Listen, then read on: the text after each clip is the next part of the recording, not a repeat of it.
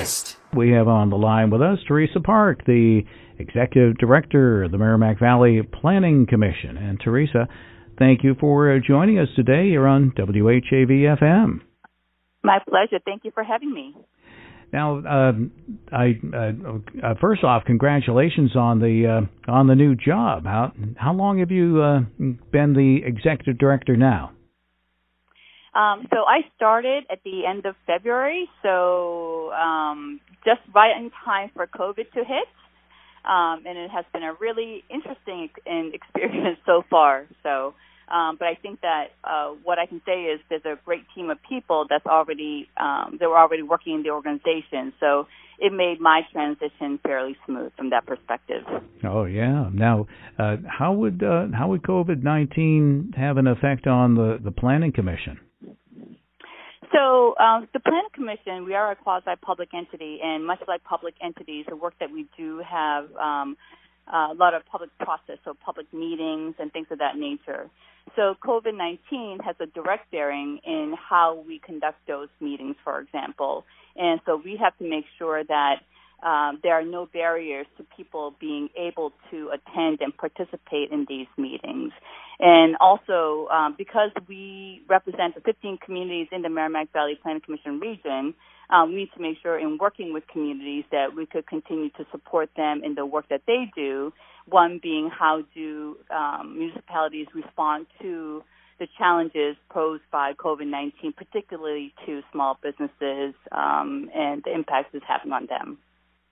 Uh, you have a, the wide range of things that you have to uh, keep an eye on, and uh, as you mentioned, you, you've got 15 uh, communities that you're working with, and and I guess yeah, they they would use you as a um, as a sounding board for for projects, right? Um, yeah. So what we like to think of ourselves is is a we're added capacity to what commu- municipalities can do. Um, so you know, municipal staff, in order to you know, from planning standpoint, transportation planning, community and economic development, you know, they have a certain bandwidth in, in what they can do, and sometimes situations like COVID-19 just really sort of pushes them over. What we can do is we could be that additional capacity that they could look towards to help supplement the work that they're doing. So, for example, um, what we have the ability to do is gather together um, these municipalities so they could uh, share lessons learned, best practices, so they one don't feel like they're out there on their own dealing with these challenges, uh, and two, there are times when um, uh, the sum of the parts is greater than the whole. So we're able to um, almost like facilitate or streamline the um, search for and access to possible solutions to the problems that they're having. Okay, so uh, why don't you tell us about uh, some of the projects that you've been working on recently? Sure. Um, so there's actually some pr- pretty interesting, exciting things. There are things that are more baseline in the work that the Planning Commission does. Um, so there are four um, areas of core competency that the Planning Commission is involved in. So there's transportation, um, environmental work, GIS, as well as community and economic development. Um, and a couple more recent one-off type of projects that I think um, your audience might find interesting.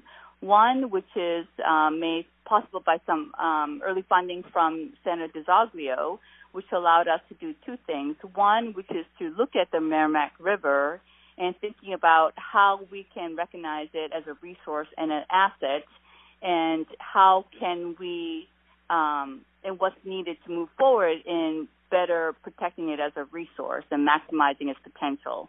So there is a Merrimack River District Commission um, and the steering committee that's been in its formation, and uh, so we're starting the early works to get that launched.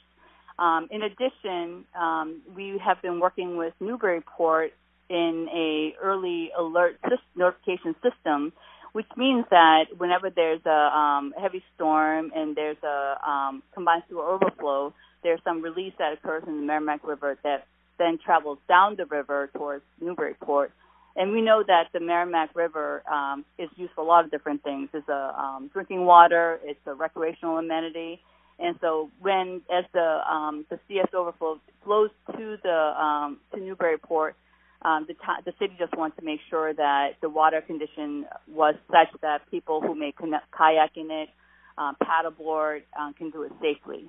So we're we've been working with the city to help launch um, the notification system, and so we're really excited um, to see that moving forward.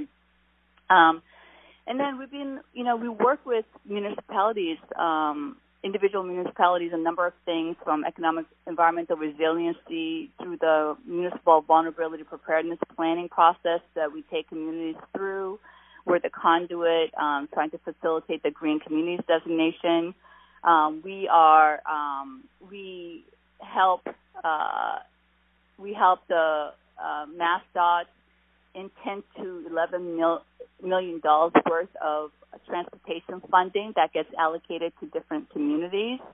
Um, we have a actually a very recent data portal um, on our website, mvpc.org, that's really helpful for um, looking at information on, on a municipal by, by, municipal by municipality or as a region as, as a whole. And you could actually it's also connected to a mapping tool, so you can see the information all mapped out as well. So a lot of different things, um, and as you know, things that I have described are the things that we could bring to the table to really support the work that's happening on the ground by the municipality and um, and making a positive impact on the way people live, um, work, or play. Oh yeah, you're certainly uh, helping out all the uh, communities in the uh, in the region as well. All those that are members of the Merrimack Valley Planning Commission, man, uh, you're doing an awful lot of work. Um, we've had um, the uh, Merrimack River Council on, uh, well, Watershed Council on, had John Macone on from there. And uh, last time he was talking about flags uh, as a warning system. Uh, is there something uh, else in the works for that, or is it uh, going to be uh, settling in on flags, or is it undecided at this time?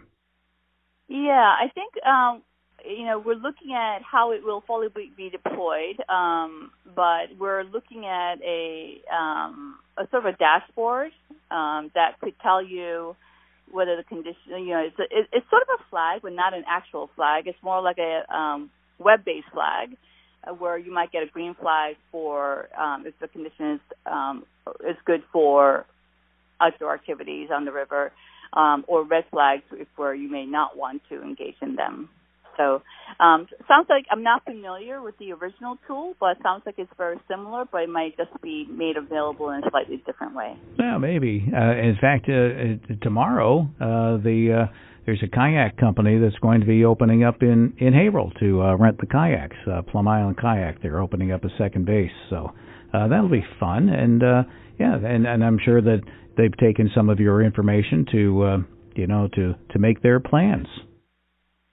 Uh, well, it hasn't been released just yet. Um, we hope to release it uh, sometime very. We're working very hard to get released as quickly as possible so people can take advantage of it. Um, but um, it, it is interesting how I believe there's like about a um, two-hour travel time. Of course, that could vary between Haverhill and Newburyport, for example, which I just learned. Um, so it is interesting all the um, uh, all the considerations in thinking through how you um, you know uh, determine the quality of the water as it makes its as it meanders down um, down its path. That's right, yeah. and we all need to meander, don't we? yes, we do. okay. All right. Well, Teresa, we're going to have to get you back on because uh, you know you're you're one of these organizations, the Merrimack uh, Valley Planning Commission, one of these organizations that do an awful lot, but uh, but people might not quite understand what you're doing or, or why you're doing it. Um, sure, we'll be happy. I know it's hard to cover so much of the work that we do in such a short amount of time, so I'm happy to come back. And I would just add that, you know, we have, if you're interested in different specific topics, um, our program managers are very talented, as well as our commissioners who represent the 15 communities in the um, in the in the region. So um, we're happy to come back um, and look forward to another invitation in the future. Oh, you bet. You'll have that. Uh, thank you so much, and and we will be talking with you a little bit later on. My pleasure. Thank you so much for having me. All right. Teresa Park, the Executive Director of the Merrimack Valley Planning Commission, our guest this morning here on the Wave 97.9 WHAV FM. Wake up with Win Damon weekdays from 6 to 9 a.m. on 97.9 FM. WHAV.